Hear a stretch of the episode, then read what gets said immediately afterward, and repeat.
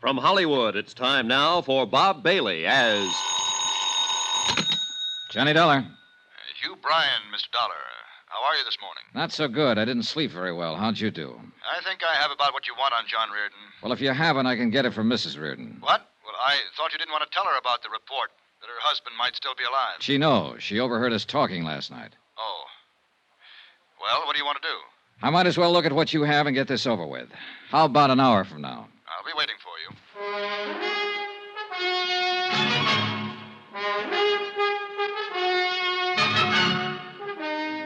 Tonight and every weekday night, Bob Bailey in the transcribed adventures of the man with the action packed expense account, America's fabulous freelance insurance investigator. Yours truly, Johnny Dollar.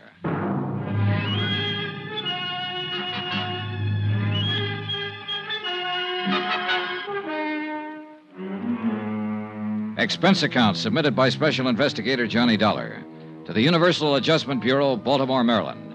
The following is an accounting of expenditures during my investigation of the Chesapeake fraud matter.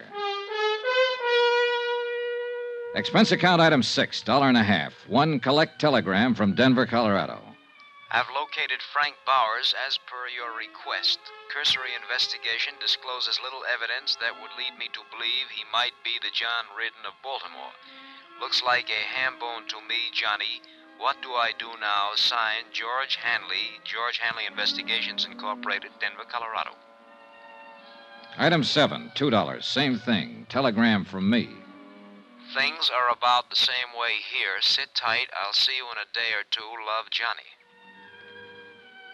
Once the telegrams were out of the way, I walked three blocks from my hotel to the office building of Hugh Bryan. It was an impressive place full of lawyers and doctors. Hugh Bryan looked a little haggard when I saw him. It took me a while to get all this together. Half the night. There wasn't that big a rush. Oh, get it out of the way. The sooner you have what you need, the sooner you can make sure, and the sooner I won't worry about it anymore. Uh, did you talk to Elizabeth yet today? No, just last night. Oh, I thought maybe she might have called you this morning. I'm. Uh, I'm so sorry for that girl. Well, don't feel too bad, Mr. Bryan. We both did everything we could to keep the report that her husband might be alive from her, awkward as it was. Yes, I know, I know. I still don't understand it, I guess. Well, a man named Coombs, an insurance official, thinks he saw Reardon in Denver last week using the name Frank Bowers. He's sure that Bowers was Reardon. If he turns out to be Reardon, the insurance company's been taken for $20,000 they paid to Elizabeth Reardon, just to set you straight. That'd make Elizabeth party to a fraud. And John. Lord knows that's silly. Well, silly or not. Yes. Well, here's what I have. Now, this is one of the last pictures taken of John Reardon. hmm Have the negatives? Yes, uh, here. And these are some vital statistics on him. The physical part I got from his doctor. Mhm. He stood an examination about a month before the accident. This the doctor's name here? Yes. Now, these other things are in his background and education. Uh, here, a copy of his marriage license, birth certificate. How did you get hold of these things? Well, I handled a lot of business for John, filed a lot of his papers for him. These were just packed away. It took a while to find them. Hey. Hmm? A copy of his fingerprints? Oh, would those help? More than any of this other stuff. Fingerprints aren't standard papers in anybody's file. Before John went in the Army, he did some engineering work for the proving grounds in Aberdeen. Oh. He was fingerprinted there. It was a gag at the time. He had a set of his own blown up and put on the wall in a picture frame. You know, just a joke. Yeah. I dug them out of his personal things. Now then, here's a copy of his financial records, tax returns and whatnot. I spent about an hour in Hugh Bryan's office going over material that would help me in the investigation. The pictures and fingerprints were the most helpful items. After I'd finished, I went back to my hotel, packed my bags, and checked out.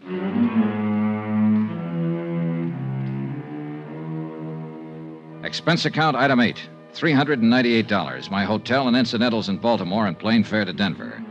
I got there at 9 in the morning. The air crisp, thin, and full of sunshine. I rented a car at the airport and drove into town. A half an hour later, I was talking to my detective friend, George Hanley. How do you like Denver, old pal? I haven't been here for a few years. Doesn't look the same. Bigger and better, huh? They're thinking of putting up buildings as big as those mountains over there. I love it. So's the wife. I'm glad. You ought to try a place like this for a while, Johnny. Uh, maybe I will. ought to find yourself a girl and settle down. Uh, let's us settle down, Georgie. oh, sure. How'd it go? You asked me to look into Frank Bowers. I looked into him as much as I could without talking to him. There you are, Johnny. His bank account, his friends, his troubles, his enemies, everything. Mm. Mm-hmm. How about his police record? One traffic violation two years ago. Never been in any kind of trouble around here. Gets along fine with everybody. Well, tell me about everybody, Georgie. His laundryman, the milkman, the guy who tends bar in his neighborhood, the man he buys gas from. I talked to all of them. How about the people he works with? Well, he don't do much of that as far as I can see. He's got an office downtown, calls himself a consulting engineer. Goes there once or twice a week to pick up his mail. Well, now, that's a very nice way to be able to live. Is he starving to death, Georgie? No, he's got a good bank account, makes regular deposits. Money comes from a New York bonding firm. He owns a little two bedroom house out beyond Park Hill, paid $38,000 for it. Well, Sleeps in one bedroom, uses the other one for a kind of studio, putters around with clay, oils, and according to the nosy dame who lives across the street, he tries to write. how about his friends? Lots of them. Pays his bills, gets drunk now and then, normal. Tell me about his wife. He hasn't got one, lives alone. Find out who he goes with, Georgie. No, as much as I could find out, he doesn't go with anybody. Enemies?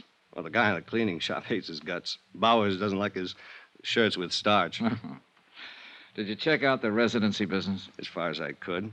He bought that house out in Park Hill in 1951, paid cash for it. Record of the sale gives his former residence as Toledo, Ohio. Well, how long has he been a resident here? As near as I can figure, and this is just rough, four or five years ago, the first financial transaction was the house he bought. The next was a car. He could have been here a long time before that, though. Well, the time element would fit for Reardon. What do you think, Georgie? I think you're probably wasting a lot of money investigating this guy. He doesn't seem like the kind of man who's hiding out from anybody. Here, look at this photo. Is this Frank Bowers? Yeah, yeah, I'd say so. 5'11, 170, olive complexion, no scars, no glasses, brown hair, about 35. Could be him from that, yes. This is a picture of John Reardon, and the description is Reardon's. What do you want to do now? Keep on it.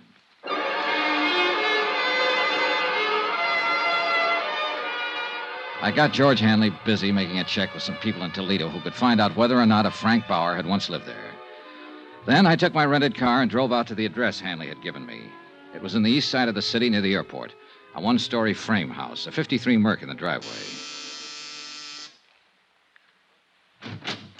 I'm looking for Mr. Frank Bowers, Oh, who are you? Johnny Dollar. Oh, I'm Frank Bauer. Well, I'm an insurance investigator, Mr. Bowers. I'd like to talk to you. Oh, come on in. Thank you. Take chair anywhere, huh? What's on your mind? Just making a routine check, Mr. Bowers. Thought perhaps you could help me. Well, I don't know anything about my neighbors, if that's that kind of thing. No, I'm running down a report that came across our office in Baltimore. Baltimore? Ever been there, Mr. Bowers? No. Swell place on Chesapeake Bay. Well, I like Denver. What's this all about? huh? Well, do you happen to remember a few days ago when you were at a place called the Ship's Tavern? Well, that's in the Brown Palace. This was What- uh, last Friday, to be exact. Should I remember? When I do, steal an ashtray or walk out on a check? Now, a, a man from Baltimore was there that day, Mr. Bowers. His name was Coombs. Paul Coombs. You met him. Well, did I? Yes, right at the bar. You had a drink or two with him. Well, I might have. I don't know whether to admit it or not. What are you getting at? I, I don't understand this. I know it seems confusing. Uh, uh, maybe this will help. Take a look at this. Mm-hmm. Now, you must admit, you look a great deal like the man in that picture. Yeah. Yeah, I suppose I do. Well, I'll be darned. Hey, I'd do it that. You know, this could be a picture of me. That's why I'm here, Mr. Bowers. You see, the company I represent insured the man in this picture for quite an amount of money. His name was John Reardon. He was lost in a boat accident in Chesapeake Bay five years ago. The Mr. Coombs who met you at the bar here last week thought you were John Reardon. Well, I don't blame him. But I'm not. Close, though. Now, want to smoke? Oh, thanks. Thanks. Sure. Mr. Coombs was a lifelong friend of John Reardon's. I have his sworn statement here about that meeting with you and the certainty of his identity. You do? Yes, right here. Would you like to see it? well, not particularly. I understand you went to Ohio State. What year did you graduate? I didn't go to Ohio State. Look, what is this, huh? Well, that's what you told Mr. Coombs. It's in the statement. Oh, I remember that bird now. Oh, I might have told him anything, Mr. Dollar. You know, he's one of those inquisitive kind, real sure of himself. Yeah, yeah, I remember. Look, don't tell me they sent you all the way out here from Baltimore. They did. On that guy's say so? Mm-hmm. That's funny. Did you go to college, Mr. Bowers? What? I'd like to clear up that detail. Did you go to college? Well, yes, yes. I went to Carnegie Tech, 36 through 40. You haven't lived all your life in Colorado, then. Where else have you lived? Look, do you have any right to ask me questions like this? No, no, but you'll help me a lot if you'll answer them. Well, why not? Okay, I've lived in New York, Pittsburgh, Kansas City, Toledo, around the country. Came here a few years ago. My health seemed good for my asthma. Ever been married? Once in 1942. It didn't last long. Oh, what else you want to know? Well, look, you in a hurry? I can come back later. No, if no, you- it's not that. It's well, look, you seem like a nice guy, Dollar, but it just makes me uncomfortable answering these questions of yours. I appreciate the time you've given me already, Mr. Bauer. Please understand it's a matter of establishing identity. But you know who I am. I just told you. That's true. I don't like this business much. Is there, is there any way you can eliminate it? The most positive identification would be from fingerprints. Oh? Now, Mr. Bauer, I'm not so much interested in who you are as in proving that you're not John Reardon. If you volunteered a set of fingerprints, it'd save me a great deal of work and you a great deal of trouble. Well, sure. Why not?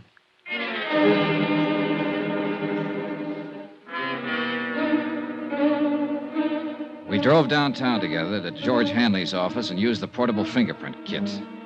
I took a complete set of Frank Bauer's prints, see attached. I thanked him for his time and trouble, and he left. If he was trying to cover something, it certainly wasn't apparent from his conversation or reactions. There had been a moment when I was sure he wasn't Frank Bauer. On the other hand, I was sure that he wasn't John Reardon. That cuts it, Johnny. Right thumb and index prints don't match at all. Oh, not even close, George. And I thought I was getting somewhere. I found out he was never in Toledo, or at least never registered or licensed as an engineer. Well, these prints do it. When you going home, Johnny? Oh, I don't know.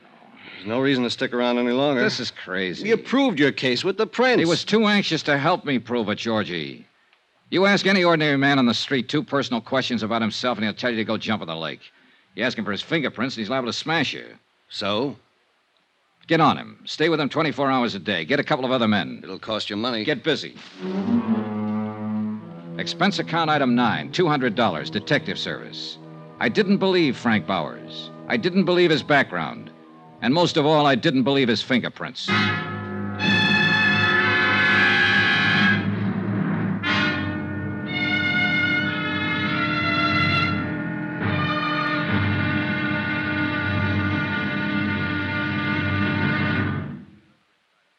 There'll be another exciting episode in our story of the Chesapeake fraud matter tomorrow. Tomorrow, another man comes to Denver.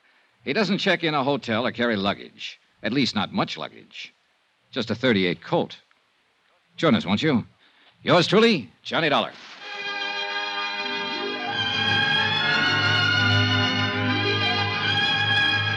Yours truly, Johnny Dollar, starring Bob Bailey, is transcribed in Hollywood. Written by John Dawson, it is produced and directed by Jack Johnstone. Be sure to join us tomorrow night, same time and station, for the next exciting episode of Yours truly, Johnny Dollar. Roy Rowan speaking.